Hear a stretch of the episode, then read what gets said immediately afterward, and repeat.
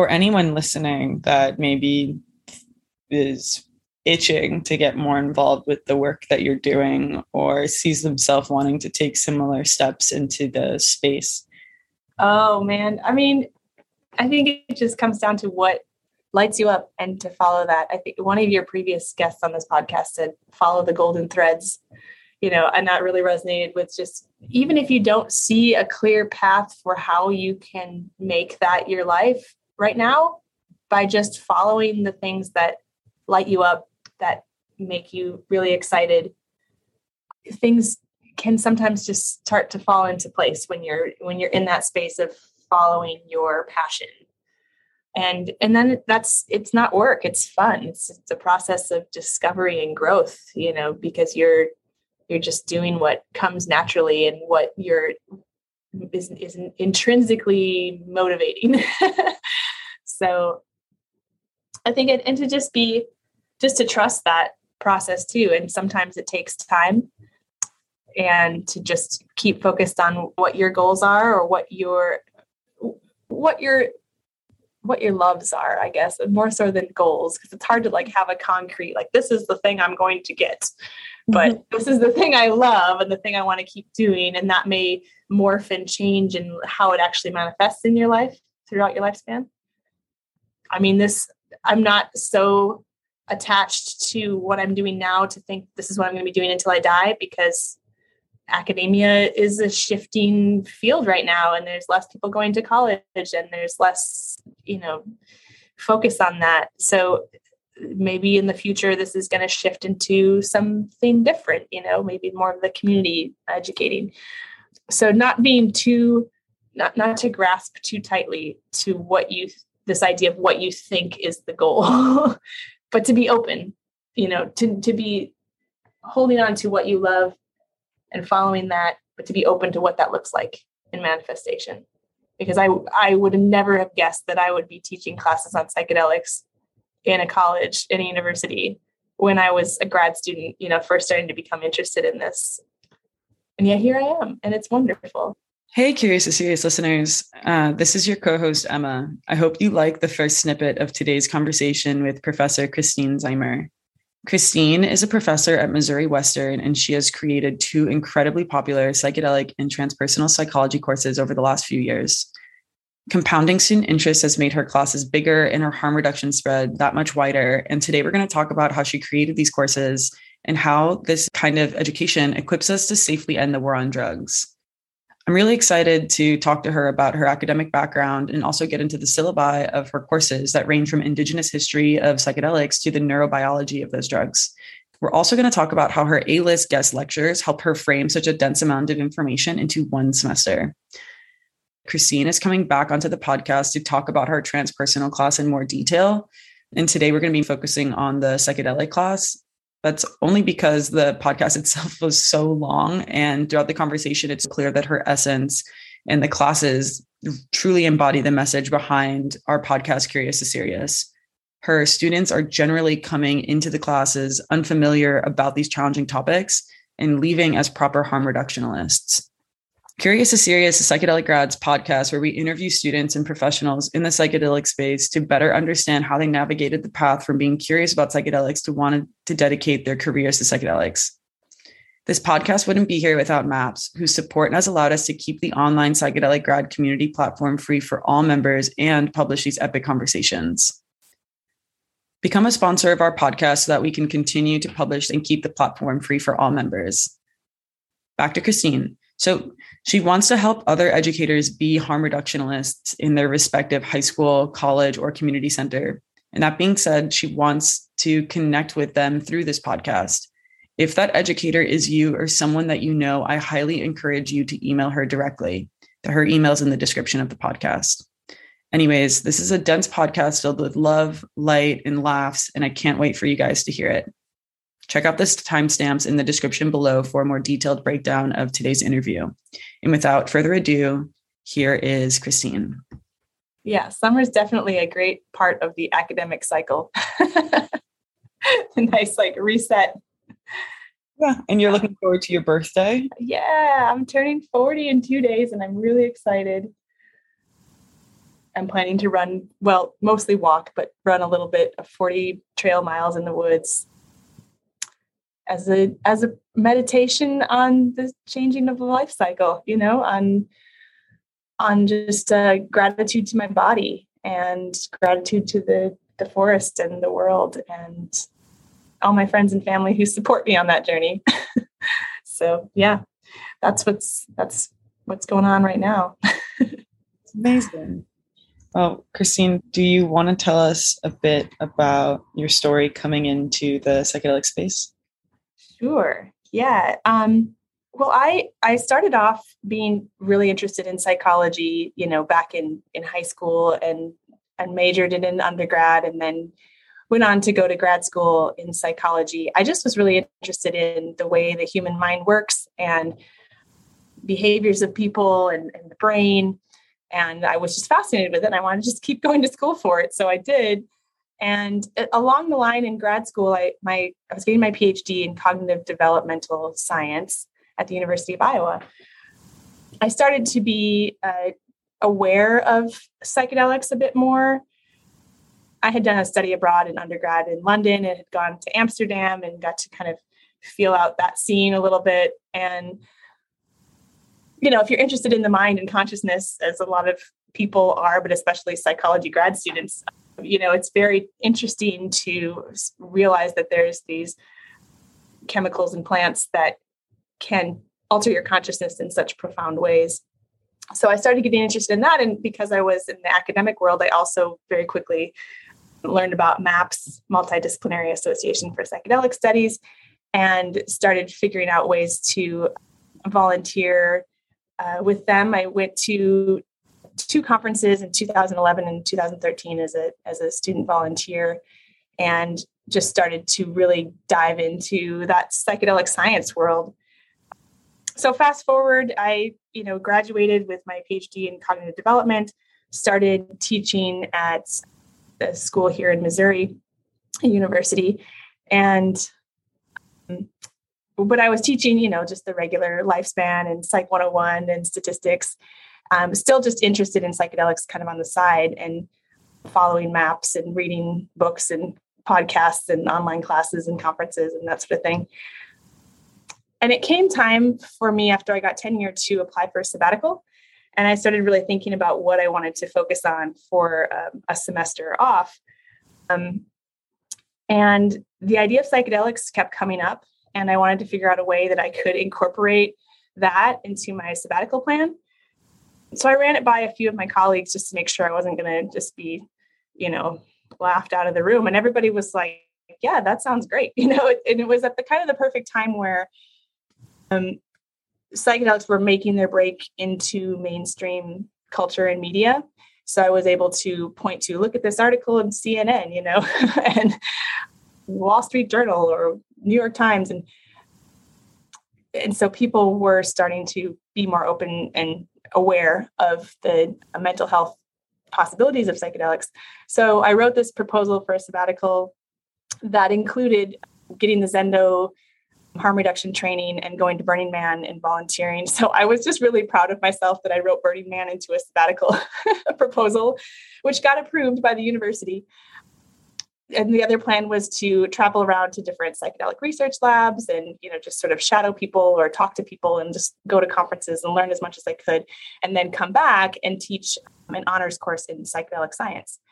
So that was approved in at the end of 2019 but then we all know that 2020 was a, a little bit of a curveball. So, first, the sabbaticals all got canceled because of uh, financial issues at the university.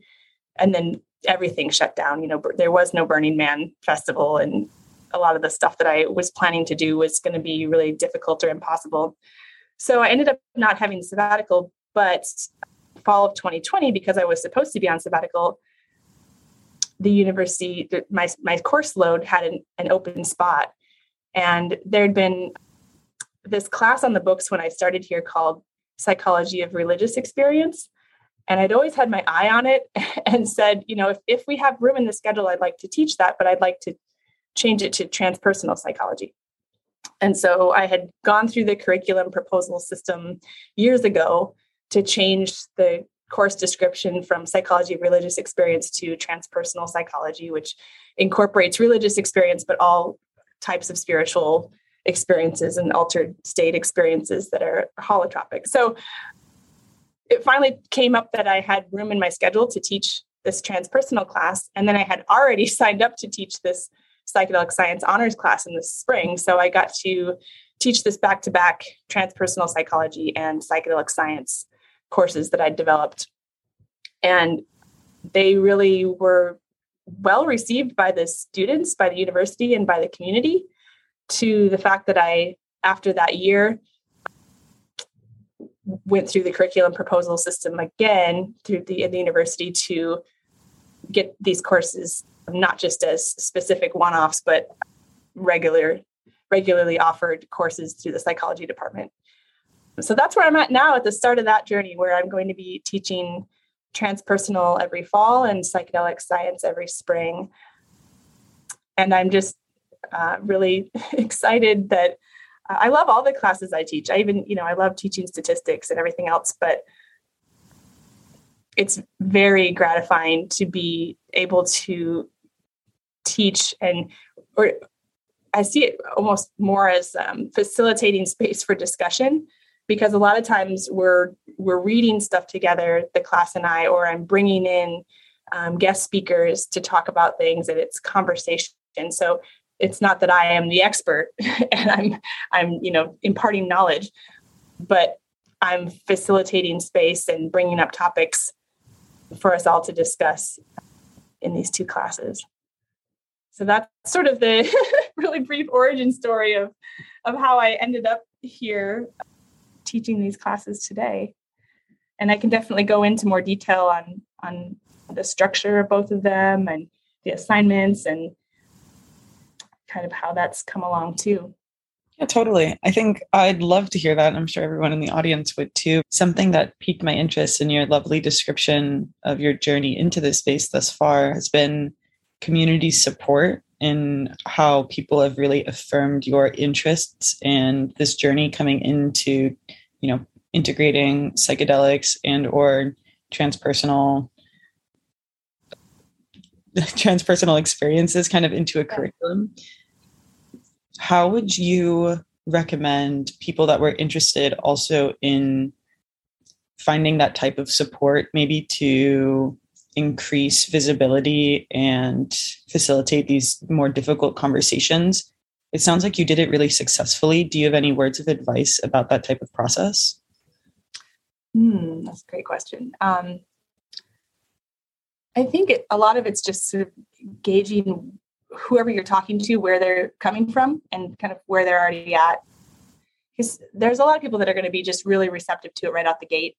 And then there's a lot of people who are still struggling with a lot of misinformation that's out there and fear and just uncertainty. So i think you have to approach people differently depending on you know who your audience is.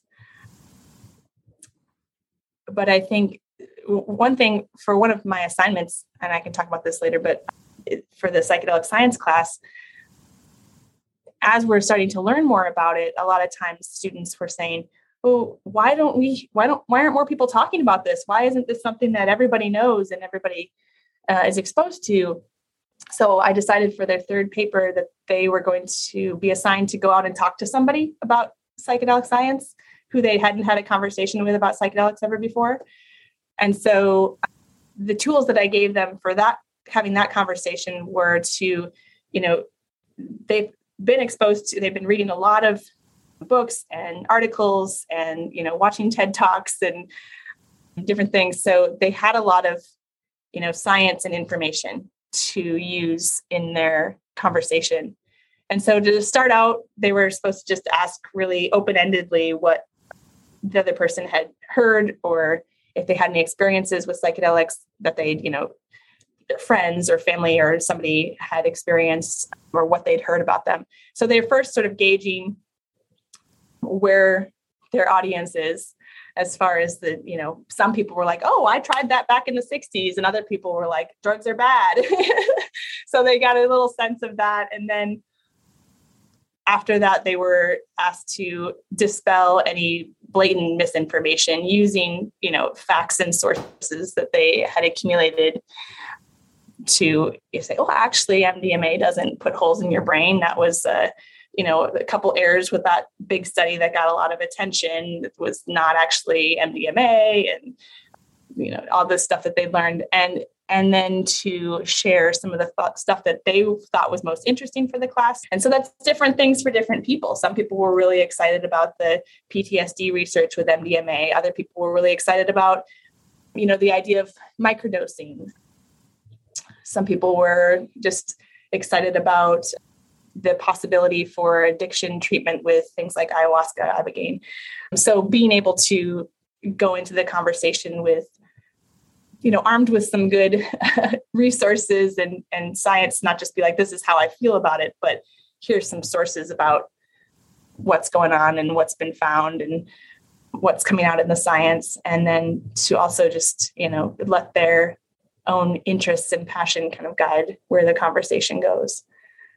So those papers were super fun. And i really loved that they got to talk about psychedelics with their parents, their grandparents, aunts, uncles, siblings, high school friends, coworkers.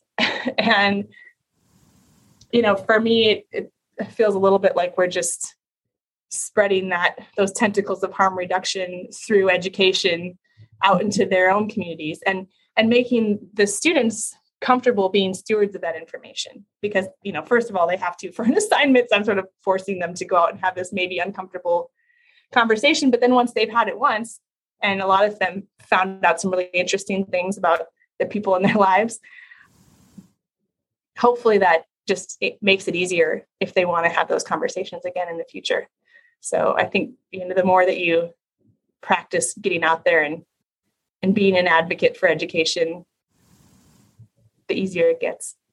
Yeah, that's so amazing. It sounds like you were helping these students learn how to become better facilitators of these types of difficult conversations and learn more about themselves. But at the same time they're actively destigmatizing these conversations by having them and you know destigmatizing for a lot of other people especially the older generations. Like these conceptions that they had on drugs that were you know propagandized back when we were going through the dare program and it had much evidence-based research and more to do with you know like how how the how people can you know benefit from targeting drugs and creating some moral agenda against them mm-hmm. so it's it's definitely so interesting because and this is maybe a bit more biased in my own experience but because i've been so heavily involved in the psychedelic space and in the drug harm reduction space and in destigmatizing the types of conversations about people who use drugs and mental health. Yeah. Sometimes I realize that so many of the people I I assume so many more people are familiar with the topics because that happens to be my community. But then when I'm not in my community and I'm having these kind of I overhear these kind of conversations, I'm like, wow, what we whoa, yeah. what? and it's just like mind blowing for a second. I'm like, oh no. Yes. so yes. So- oh my gosh. That was the wake up call for me the first day of class. I was like, who's heard of MAPS? And they were like, what are you talking about? that sounds like I wish I could have taken that class and worked on that assignment too. I would have had a lot of fun. yeah. Yeah. So, uh, I mean, on the first day, I was for the psychedelic class, I thought, okay, it's an honored psychedelic course. Like the people taking this are they're already on my wavelength a little, right? They're interested in in this stuff.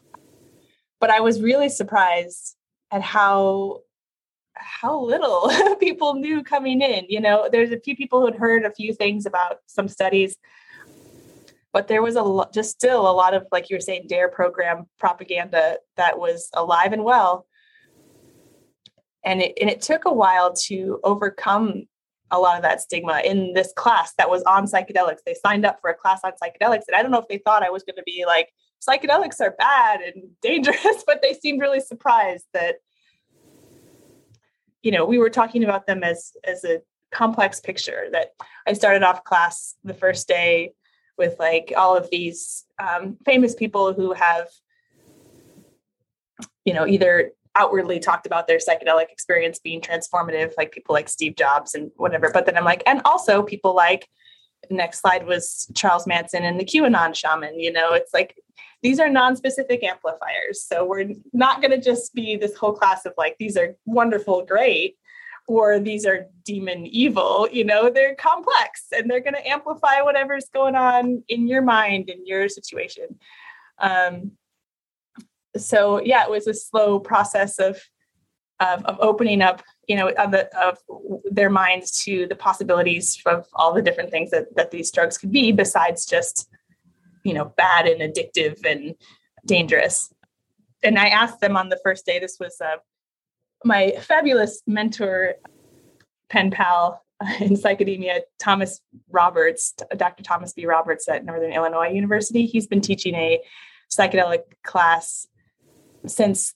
around the year I was born, 1982. So he, I got connected to him through Katie Stone, and he really helped me with some suggestions as I was teaching this class the first time. And he suggested asking on the first day what type of drug education they had had in you know high school what if any they had heard about drugs and i was surprised and i don't know if this is just a midwest thing or if is still really prevalent around the country that it seemed very similar to the type of drug education that i had back in the 80s and 90s you know where it was dare officers coming in showing you a suitcase of drugs and saying these are all bad. Like don't touch these things. And here's a bunch of different ways you can say no. And that was it. And it really reminds me of the way sex education is run in a lot of the country too where instead of really saying it's a complicated matter. Here's the ways you can be safe if you choose to do it they're just say just don't do it here's all instead of a suitcase of drugs it's slides of stds and so you know it's dangerous just don't even do it and as we know with that type of sex education that puts people more at risk for having issues come up that they're not looking for, like pregnancy and STD.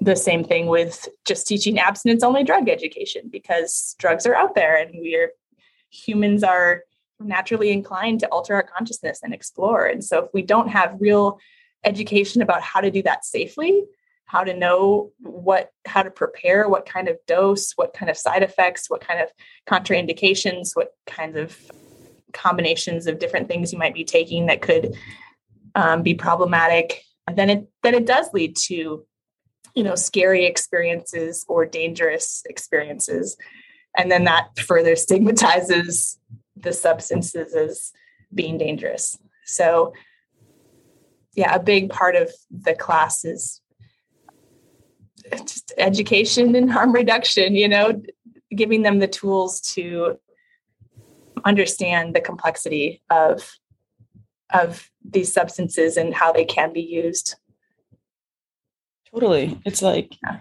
by avoiding or ignoring the biopsychosocial model of humans and like their abstinence models for drugs or for sex or for what people or society had like being deviant behavior it ends up kind of striding from it's not just deviant behavior now they're deviant people and the yeah. objects themselves that are you know being like distributed or used amongst that community is also deviant. And it like moralizes things that aren't that have that you know they're yeah drugs aren't moral. Like right. Yeah. And sex either. It's just such a biological part of life. But yeah but it definitely. And i feel like what you're doing right now is equipping young people to enter the world with this like beginner's mind and understanding that there's so many intersecting fields and parts of us that are related to the behavior that we facilitate and that we observe other people facilitating that mm-hmm. it goes just it's so far beyond like one hit and you'll be hooked like i that's what i remember from dare and when yeah. I, I also had dare and it's crazy i mean i was born in 2000 and I we were still teaching dare in high school. Yeah. I I mean my I had I had older like kids that were a couple years older than me ended up being like dare officers coming to our high school and I'm like, "Oh my god." That doesn't and I was like, that doesn't even make any sense. Like I was so young, but I was like, that can't be real. Like yeah. there's no way. I had more, I learned more through Reddit as a kid growing up dare. I don't know. I just feel like it's so incredible how uh, technology has actually globalized and like brought together communities that are interested in ending the war on people who use drugs. Yeah. Because had it not been for Reddit, I would have ended up graduating from high school and entering college and really having these per, like perceptions in mind about how drugs work and how they take control of people and how people who are under the control of drugs like are mm-hmm. these deviants and like it's it's such a paradox because in that in that model there's no success and there's no one to blame except the drug itself and it yeah. goes so, so, far beyond that because of the, again this biopsychosocial and economic and like yeah. classist model. Yeah. Um, but you encouraging students to have these types of conversations will also help them gain perspective on how like sometimes we sought advice from people or we looked to hear more about something that we might be nervous about or interested in. We go to these elders and they are also under that same like discriminatory and biased mindset and it's not really anyone's fault but what you're doing and what your what your projects are doing is not necessarily trying to blame a person it's trying to tend to the problem through education and saying, yeah. you know, bad education is how we got into this place. How can we use good education to get out of it? Right. Yeah. Well, and, and also when you when you start to break out of that, so if you've been taught dare or abstinence only, and then you have an experience that goes against that, it really just undermines the authority totally, right? Because you're like, you try a little cannabis and you're like, oh, wait a minute, this is just kind of fun and relaxing like alcohol. So what's the big deal? And then it makes you think well, what else was i lied to about? Right? So if we were just honest from the beginning there'd be so much more trust for these systems of authority that it just trying to be this paternalistic protector of the young minds and really you, know like it's just better to build that that honest relationship and that's you know with my own kids you know I'm not trying to scare them away or like put these hard and fast rules. I'm trying to have build trust and conversation so that when they have questions, they can ask me and they know I'm going to give them a truthful answer. So yeah, yeah, because inevitably you're going to have an experience that breaks that that mold of of abstinence only drugs are bad that mm-hmm. you've been mm-hmm. taught, and and I think more and more so we're opening up to that with legal cannabis in more and more states and even if you're not partaking, you are witnessing other people that you know and love not losing their jobs and becoming, you know, lazy stoners on the couch all day, you know, they're still able to function and have successful. And so then you just start to question everything else down the line. So, yeah. Yeah. These whole systems of, and of miseducation. And that was one of the topics that comes up in the class too is like, well, why? Yeah, I was Why? about to ask. Yeah. Why are they like this?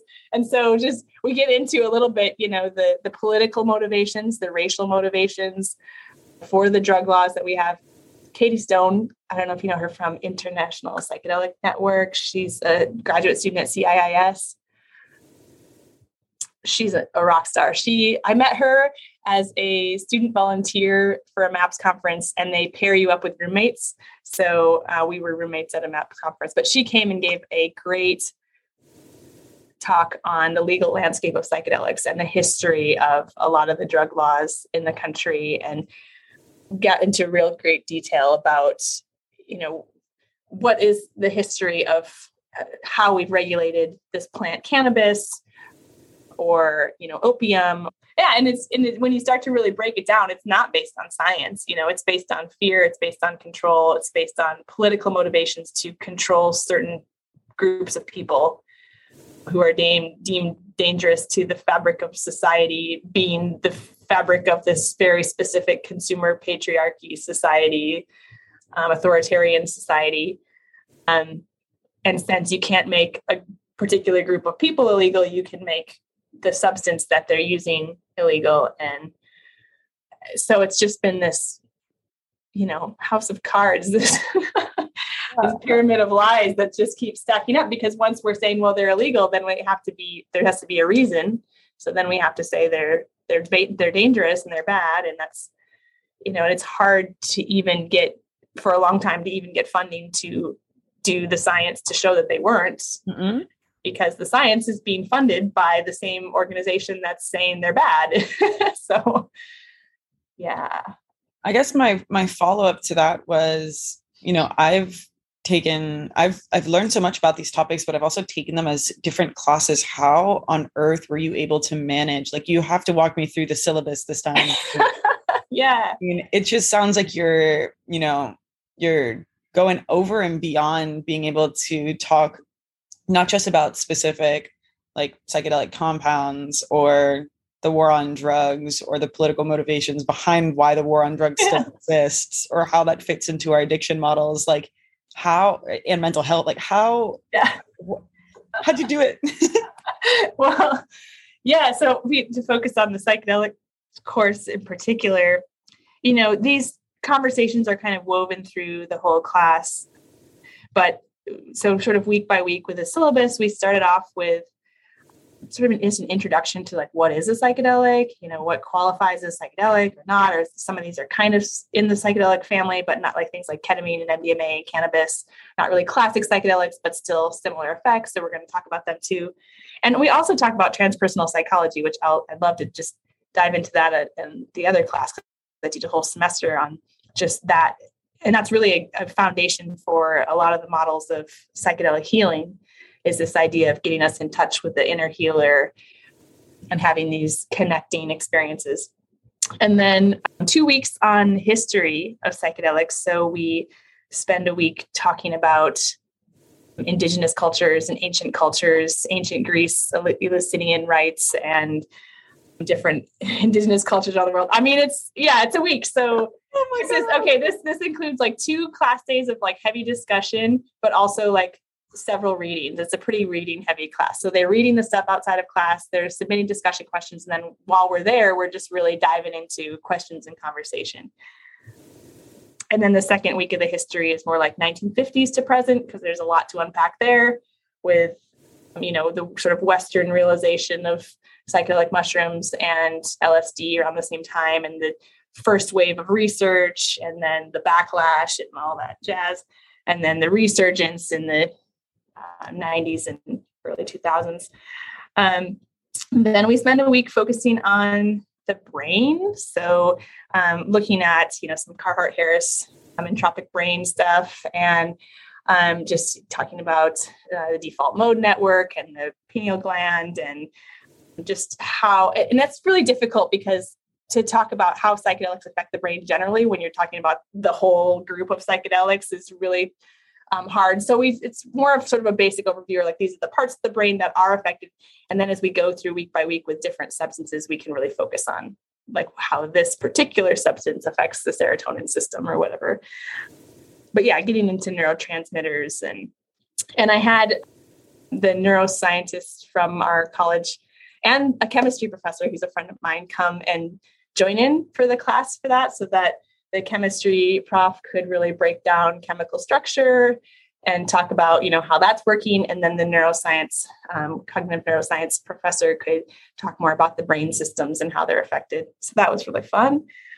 And then after that we go week by week with focus on specific specific substances or classes. So there's a week on marijuana a week on ketamine a week on mdma and then as much as it pains me, I did group the classic psychedelics all kind of together into one week. So psilocybin, LSD, peyote, DMT were all like a one week focus. That was a heavy week. But then we had an ayahuasca and ibogaine week. And then spring break, which on spring break, their extra credit assignment was to watch a psychedelic documentary because there's so many great documentaries out there. So if they wanted to spend their spring break doing a little more they could do that and write a little summary of what they learned. And then after that, we had a week on microdosing and talking about the research on that and you know James Fadiman stuff and the you know the recent citizen science placebo controlled study that found that the placebos actually work very well too, or just as well. So that's a fun conversation. And they read a little bit of Ayelet Waldman's A Really Good Day. And then legal cultural issues, we had a week on that. So then we can kind of get into you know the legal landscape and um, sort of the history on that too. And then a week on it's called a bad trip, cautions on psychedelic use. So really talking about you know, and this is all like I said, weaving throughout this woven throughout the semester, but you know there are dangerous and scary experiences that can happen. So we talk about what's you know what are some of the ways that that can happen and then follow that with a week on harm reduction and peer support and then a week on just conclusions integration importance of of integration and and sort of talking a little bit about future directions of the field so it's a jam packed you know 14 weeks syllabus and some of the people that I had this last round, I had Robert Kopecky, who worked for six years with Marijuana Policy Project.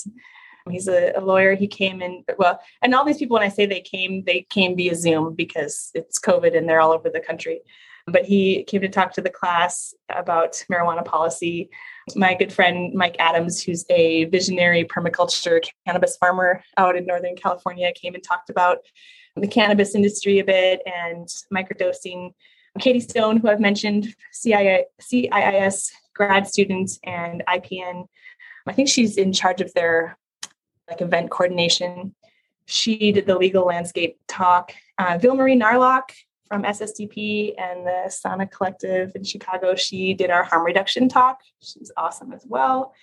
And then Tom B. Roberts, who I mentioned, Dr. Roberts from uh, Northern Illinois, he came in for that week on the classic psychedelics and talked about his um, theory of psychedelics as mind apps to be able to hack our mind in different ways. So he's just a super interesting guy, and he, he's one of the book, right? That that, was yeah, a great book of his. yeah, that's his most recent book. Yep, and he's also I didn't know this until I started kind of looking into. He's the co-founder of MAPS, and he's involved in a lot of other big psychedelic organizations, but he also is the inventor of Bicycle Day. So no way. Yeah, he's the first person that's like, we should celebrate LSD and the first LSD trip. Sir Hofmann. So he started having a party and he made little bicycle day patches and made it a thing. Was he based out but he's not based out of Amsterdam, wasn't he? Isn't he I mean, he lives here in the states. Yeah, he's in Illinois. That's so funny. I wonder how it became such a big. I mean, it's a it's a big day in Amsterdam. Yeah. Sure. Yeah, well, it's funny how the world communicates. we really just globalized to celebrate everyone. Right. And I think especially back, like this was back, you know, the '80s. I think the psychedelic community was smaller and and just more mm-hmm. connected. Mm-hmm. You know, so they'd go to the conferences and they'd see a lot of the same people, and I'm sure we're just spread through those connections. I guess that's how I imagine it, but how awesome and so, like what an incredible experience that your students have that you you know take the time to invite these people and like really give them a very specific view and niche insight into a very important subfield that communicates and correlates to like what the psychedelic education can look like and what psychedelics in therapy or in recreational use or in indigenous communities or in our history all look like. I was wondering, especially based off of the dense curriculum you just walked us through, like how do you how do you meet your students where they're at when you because you told me now that a lot of them come into this class and you're surprised that they don't yeah. They you know they know a little bit but they're not really like especially probably familiar with the majority of the subfields that you're going to cover. Yeah. Like, how do you kind of work with them and encouraging them to be curious and you know not take to too personally how scary not knowing so much about what you're about to do in college especially as yeah. like a class? How do you kind of create that that safety and that support for them? Yeah well we have kind of we have a discussion on the first day of class we're talking about something that is illegal and this was another tip from Dr. Roberts too that kind of a disclaimer in the beginning that don't if you don't feel safe talking about personal experience, but you want to share something from personal experience, a really good way to do that is to say, I have a friend who told me that when they took mushrooms, they, you know, saw this white rabbit that went down a hole or whatever, you know. So as far as just the safety with regarding conversations that could be pretty vulnerable and even not safe to have in certain contexts and communities, but also just you know to ease them into this n- new knowledge for a lot of them i tried to just select a lot of readings that were fairly accessible so not too like really heavy research dense uh, there were a few of those but then really breaking them down in the discussion but there's a lot of great writing that's out there that is written for a general audience to to ease them in. And so the one book that they read in entirety was Michael Pollan's How to Change Your Mind. And I, I find that as just if you don't, if you're going into this not knowing much about it, it's a really great, thorough introduction to um, to psychedelic science and mental health. So I think that helps having that constant voice throughout the semester. They're reading sections of that but yeah, the the book I mentioned, Ayelet Waldman's "Really Good Day" is another really good intro that covers a lot of um, important topics uh, with regard to legality and the fear and the misinformation. And yeah, Stan Grof has got a lot of really great stuff too. Sometimes it's but trying to find chapters that are at an accessible level for somebody who's just coming into this is sometimes challenging you know he's just such a wealth of knowledge and he can get so deep with it but there's yeah a lot of great and i think having um, varied sources so like a lot of different authors that they're reading helps to just solidify the message that it's not just this is not just somebody's idea but lots of different people's perspectives and ideas that all coalesce into this this movement that we're that we're having here with psychedelics.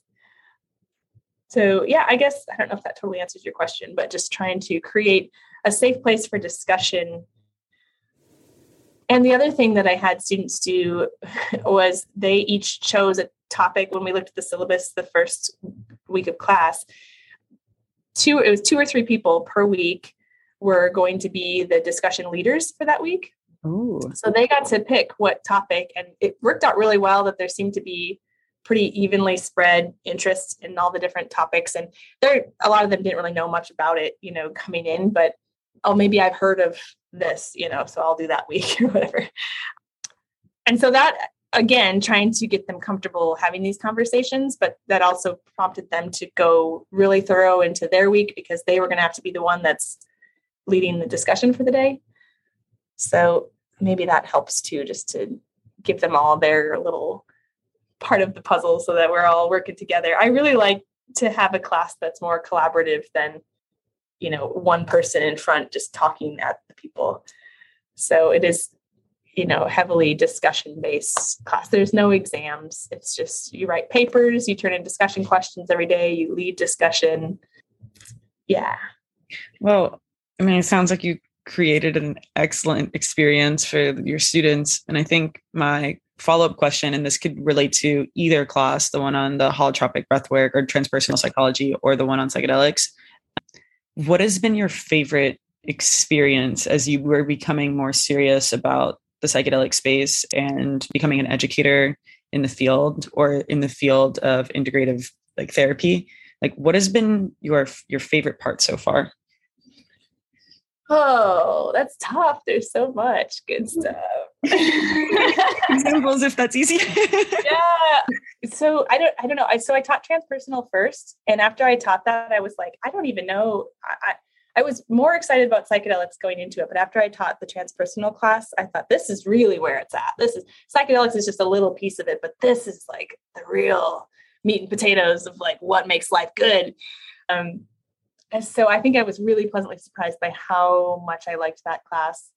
And then I taught the psychedelic class. I was like, oh no, this is super cool too, because you get to really like dive in on that particular topic. And but the transpersonal, maybe this is a good segue into that. Um, you know, I I sort of loosely basing it off this psychology of religion class. And then I kind of just scrapped that all and just started from scratch. And I wrote the syllabus and just, and it's, and I've taught it twice now. So it's changed a little bit, but starting off with talking about, you know, what does transpersonal mean? Because we ended, ended up listing the class on the, on the catalog as transpersonal slash spiritual psychology because a lot of people hadn't really heard the term transpersonal and don't really understand. I had somebody ask, well, is that like transgender psychology? It's like, no. but that, you know, like there's just that word's not in the lexicon as often as those of us in this circle might think it is. Um, so trying to explain it as transpersonal psychology are the experiences that go beyond the default uh, normal sense of self. So trans is beyond or a bridge, personal is the self or ego. So they're experiences that go kind of outside our normal realm of consciousness. They can be connecting experiences. And by that, I mean connecting you to yourself and your body, connecting you to other people, connecting you to the divine, connecting you to nature, connecting you to a community. And they have potential to be uniquely healing so sort of breaking that down and looking at you know the journal of transpersonal psychology and the and the history of how that came to be in the second week where you know really at the start of the field of psychology which is like around the late 1800s early 1900s it's a fairly new field that grew out of philosophy william james who's the you know father of psychology wrote the first psychology textbook two years later he also wrote a textbook called the varieties of religious experience. And he was really interested in these altered states of consciousness and took nitrous oxide to, you know, figure out like how we can map these other realms. But then I think as psychology was trying to establish itself as a hard science, uh, they really moved away from the spiritual. And understandably so, because it's really difficult to measure and objectify and define. So there was a really push away from that with behaviorist cognitive psychology. And then through the humanistic psychology movement, we started to see more of a focus on holistic health and human potential. And then out of that, and you know, Maslow being, you know, one of the main characters of that, moving into this new wave of transpersonal psychology and saying, well, there's something beyond self actualization, it's self transcendence. And Maslow actually added that to his pyramid later in life, but it's not really taught so much in the Psych 101 textbooks, which, as you said, they're still on this biopsychosocial approach. What we're trying to talk about in transpersonal psychology is a biopsychosocial spiritual approach. The idea that to be a, a, whole human being yes we're biology and we're mind and we're we're society but we also have something more. And that's why so many people potentially why so many people are feeling depressed and anxious and it's we're just so disconnected or disconnected from a sense of meaning in our lives and disconnected from each other and disconnected from our bodies. So yeah the transpersonal is, is really digging into how do we find that and what are the different ways we can experience that so we talk about, you know, history, cross-cultural roots, indigenous cultures, and shamanism and all that. We talk about the brain again. We do a lot of talking about, you know, the brain states. So alpha, beta, gamma, delta. And I have this cool little neurofeedback device where they put on this headset and it reads their alpha beta waves. So that they are concentrating, the little fan will blow this ball up into the air and it levitates. And then they relax, they can get it to go down. So I have a few students try it and just it's really fun to see like, well, what do I have to think about to like get my brain into, you know, the alpha state instead of the beta state. And and then we do talk a bit about, you know, religion and, and history there too, a bit about how how the heck you measures things like spiritual experiences. Yep, that's a uh, tough one. yeah. yeah. So, you know, mystical experience questionnaire and all these different questionnaires, but then also just qualitative interviews and subjective, you have to dig through a lot of that subjective stuff to really get to that. And then, yeah, then we go through different types of experiences. So we spend a week on psychedelics or entheogens. We kind of refer to them more because we're talking about connection to divine in this class.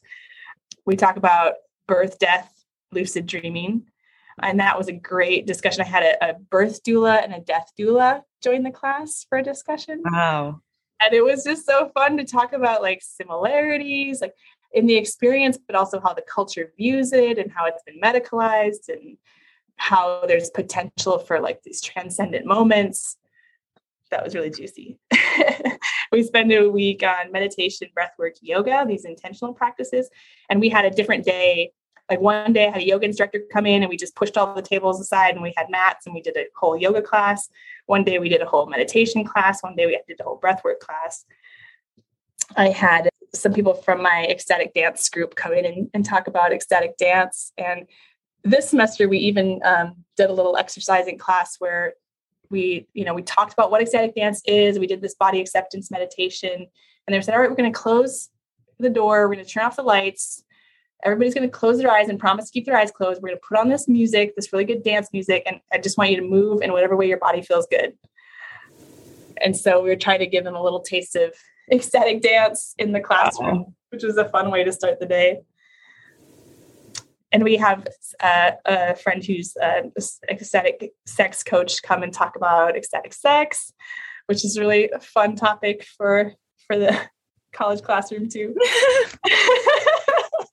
and uh, a couple awesome women who do embodiment coaching and embodiment ecstasy come and talk about that too and do some exercises. So it's just such a full and juicy experience. And it, it, just shows that there's just so many different doorways. And i'm just we're just looking at all these different tools. Oh i forgot during the indigenous culture we learn about shamanic drumming and partner up with the percussion department and go over there and set up a drum circle. And he's really cool. The percussion department uh, leader, uh, chair, Dr. Knight, he talks about, you know, how music can be transcendent and he teaches us all some basic rhythms and then we we drum together. And we get into these patterns where like half people are doing one rhythm half are doing another and we just hold that for 10 minutes. You know nobody's talking we're just drumming. Just to give them different tastes of like different ways that you can access these altered experiences. And that doesn't have to be drugs you know there's just so many ways there's so many ways to to get to the the same kind of the same kind of place. And and psychedelics are one doorway. And they're getting a lot of attention because you know to study something scientifically it's nice to be able to like really control it. And that's that is you know benefit of psychedelics is that you can just be like oh you want to have a mystical experience? Here take this right? But otherwise these naturally occurring ones are a little harder to pin down. Um, but yeah i think and next semester we're going to add a nature day. We're going to go walk in the woods too and i'm excited because I, I was like yeah of course. Why haven't we been doing that too? So yeah lots of lots of good stuff. My dad came the first time i taught it because he trained in Tai Chi and he did a Tai Chi demonstration and talked about how that can be a spiritual practice too. So you asked what my favorite thing is, and I, I gave you a long answer. But I mean, my favorite thing is just the experience of, you know, being able to learn about this and talk about this and open people's minds to the different possibilities that we have for accessing this this healing connective state. Whew second. Yeah, take a deep breath. Clearly, you're really on your path and you're finding so much alignment in every experience you've had thus far. It's almost difficult for you to discern between which one could be better than the others, which is understandable. Good place to be. yeah. Where do you think your next steps might take you? Ooh well i'm i'm really looking forward to continuing this journey by continuing to develop these classes. And you know each time you teach a class you get it gets better. So they already started off really super fun and and i think they're just going to keep getting juicier making connections with the wonderful people who come in and and spend their time joining us as guest speakers. I went to the horizons conference and i was just you know really excited to just kind of see if I could pass my card out to a few people and be like, hey, I'm teaching this class. Maybe I can you could come zoom in. So just making more connections, people who would be interested in sharing with us too, I think would be really cool. I'd like to extend the education beyond just college too, out into the community, maybe even the high schools. I would love to design a like a high school level course, maybe not a whole semester, but something that if the high schools were open to it, you know, some real drug education um, that would be available for students, maybe even just like an online class or something that they could take. I'm interested in potentially putting together some kind of textbook for for psychedelic science and also for the transpersonal psychology class just because we're pulling from so many different sources and readings it would be great if i could have like an edited volume and and ask specific authors to contribute a chapter on the different things that i wanted to cover in the syllabus and have everything in one space. Although the sort of piecemeal way it is now makes it really flexible and open since it is a very rapidly changing field it's sort of nice to be able to change it semester by semester with what's going on. But another really cool thing that's come out of teaching these classes and being an active advocate of this material on social media is that people have been starting to come to me in the community with questions about psychedelics. So you know messaging me or approaching me in person to say, you know, I've heard about, you know, such and such a thing and what, you know, how would what would you recommend as like a resource if I want to read about it or what are some things that I should be careful about or and so it's opened up a lot of really cool opportunities to have conversations about preparation and dose and integration and and share resources like Erowid and Dance Safe and drug testing kits and trip sitting, you know, and for people because it's becoming more of a mainstream uh, accepted thing and more people are being curious about it who maybe weren't before. And so being able to be seen in my community as somebody who people feel safe coming to ask about that stuff. So thinking about how that can grow as well. I know there's lots of psychedelic communities. There's not quite one here in the little city that i'm at but building that safe space for people to have these discussions outside of paying for a, college course, which is a good starting point. But I think these conversations need to be happening more broadly and increasing access to spaces where we can have these conversations and share information and resources and knowledge. So that is a kind of a future goal or focus, I guess, for me. Wow. I mean, it sounds like you really are embodying the meaning of being like a lifelong harm reductionist because you're doing so much already for your kids with the um, how much your class and the projects that you're you know giving them but you're really actually enveloping so many interpersonal skills for them to add to their own toolbox and become little harm reductionist not little the harm reductionist world too. And yeah also to people outside of the college community and overcome a lot of the barriers to entry in education as well by going just beyond paying for a course like yeah. it will really help just like we were already discussing changing the language and the preconceived notions about drugs that were given to us by bad education through mm-hmm. good education and making education more accessible than just within the confines of your school. Yeah. So it sounds like your next step is just really global, globalizing a community of harm, harm reductionists. Anyone? Oh yeah, yeah, I like that. Mm-hmm. I guess my last question. I think we discussed on our break that we'll be probably meeting again to dig more deeply into your transpersonal insight class. But I was wondering what what's been your favorite book? Just because we touched on it briefly, and I didn't want anyone listening to go, who, who should I start with if I was interested before I get on the next podcast? oh man! So for the transpersonal, mm-hmm. that's a tough one. There's so many different sources that we pulled from and there it was pretty heavy on Stan Grof because he's one of the founding fathers of transpersonal psychology movement and he's written so much about it. uh, so I think, you know, Grof is a really good place to start. There are a couple textbooks. But this the, there's a textbook of transpersonal psychiatry and psychology, which gives a kind of brief intro into a lot of the different ideas that we go into, and it's pretty accessible.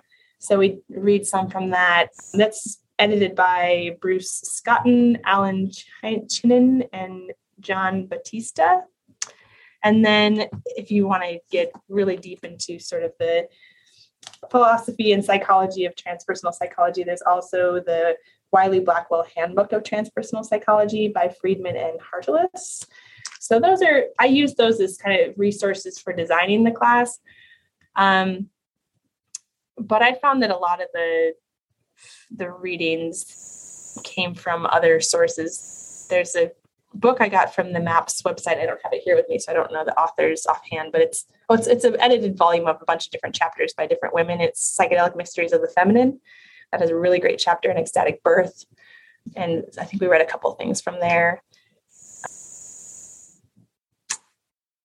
Off the top of my head, I would say, uh, yeah, Grof is a good place to start for that. And I'm glad I asked you this then, because then when we come back and do the um, and do the conversation about the class, we'll get dig more deeply into that. If I'm at um, home, I'll have my whole library of all my books, and I can. Amazing! It'll be a great backdrop for what no one else on this podcast will get to hear, see except me. yeah. Oh, it was such a pleasure speaking with you. Oh my gosh, it was a lot of fun. A lot of fun. I would love to come chat more anytime. Absolutely. And I wish you a happy and blissful birthday celebration and a great yeah. run through the forest. Thanks. Send me strength if you think about me Saturday. Do I want to share any like contact info or anything too? Yeah. How could people contact you? Probably the best way is through my email, which is C Z I E M E R C Ziemer at missouriwestern.edu. But you could also find me on Facebook, and my alias is Mooncat. So on Facebook, I'm Christine Julia Mooncat, and I love connecting with people on there too. So I'll bump the Facebook in the description. Yeah. My alter ego, Mooncat. I'm a fire performer too, so that's you know, I, I like my alter ego. yeah, I'm especially would love to if anybody else is teaching classes like this or is interested in. I would love love, love to start a network of people who are teaching specifically undergrad, but graduate level too, classes on psychedelics and, and transpersonal psych. Mm-hmm. Uh, I know a few people that have I've contacted or have contacted me, but I have this dream of maybe at the next MAPS Psychedelic Science 2023 in Denver having maybe a lunch or a panel or something that's just a bunch of us who are teaching classes like this sitting down and brainstorming together and swap, swapping syllabi and nerding out, I think that would be super cool. So that's just a shout out. If anybody knows anybody or is interested in that, connect with me and let's make something like that happen. I would love it. Thank you all for listening. If you liked our podcast and you'd like to connect with like minded spirits, jump on over to the psychedelic grad community. If you're looking for psychedelic studies, field announcements, job openings, and community monthly meetings, you can sign up for the Psychedelic Grad newsletter with a link in the description. If you liked what you heard on today's podcast, please leave us a five star review. I hope to see you back here for our next episode.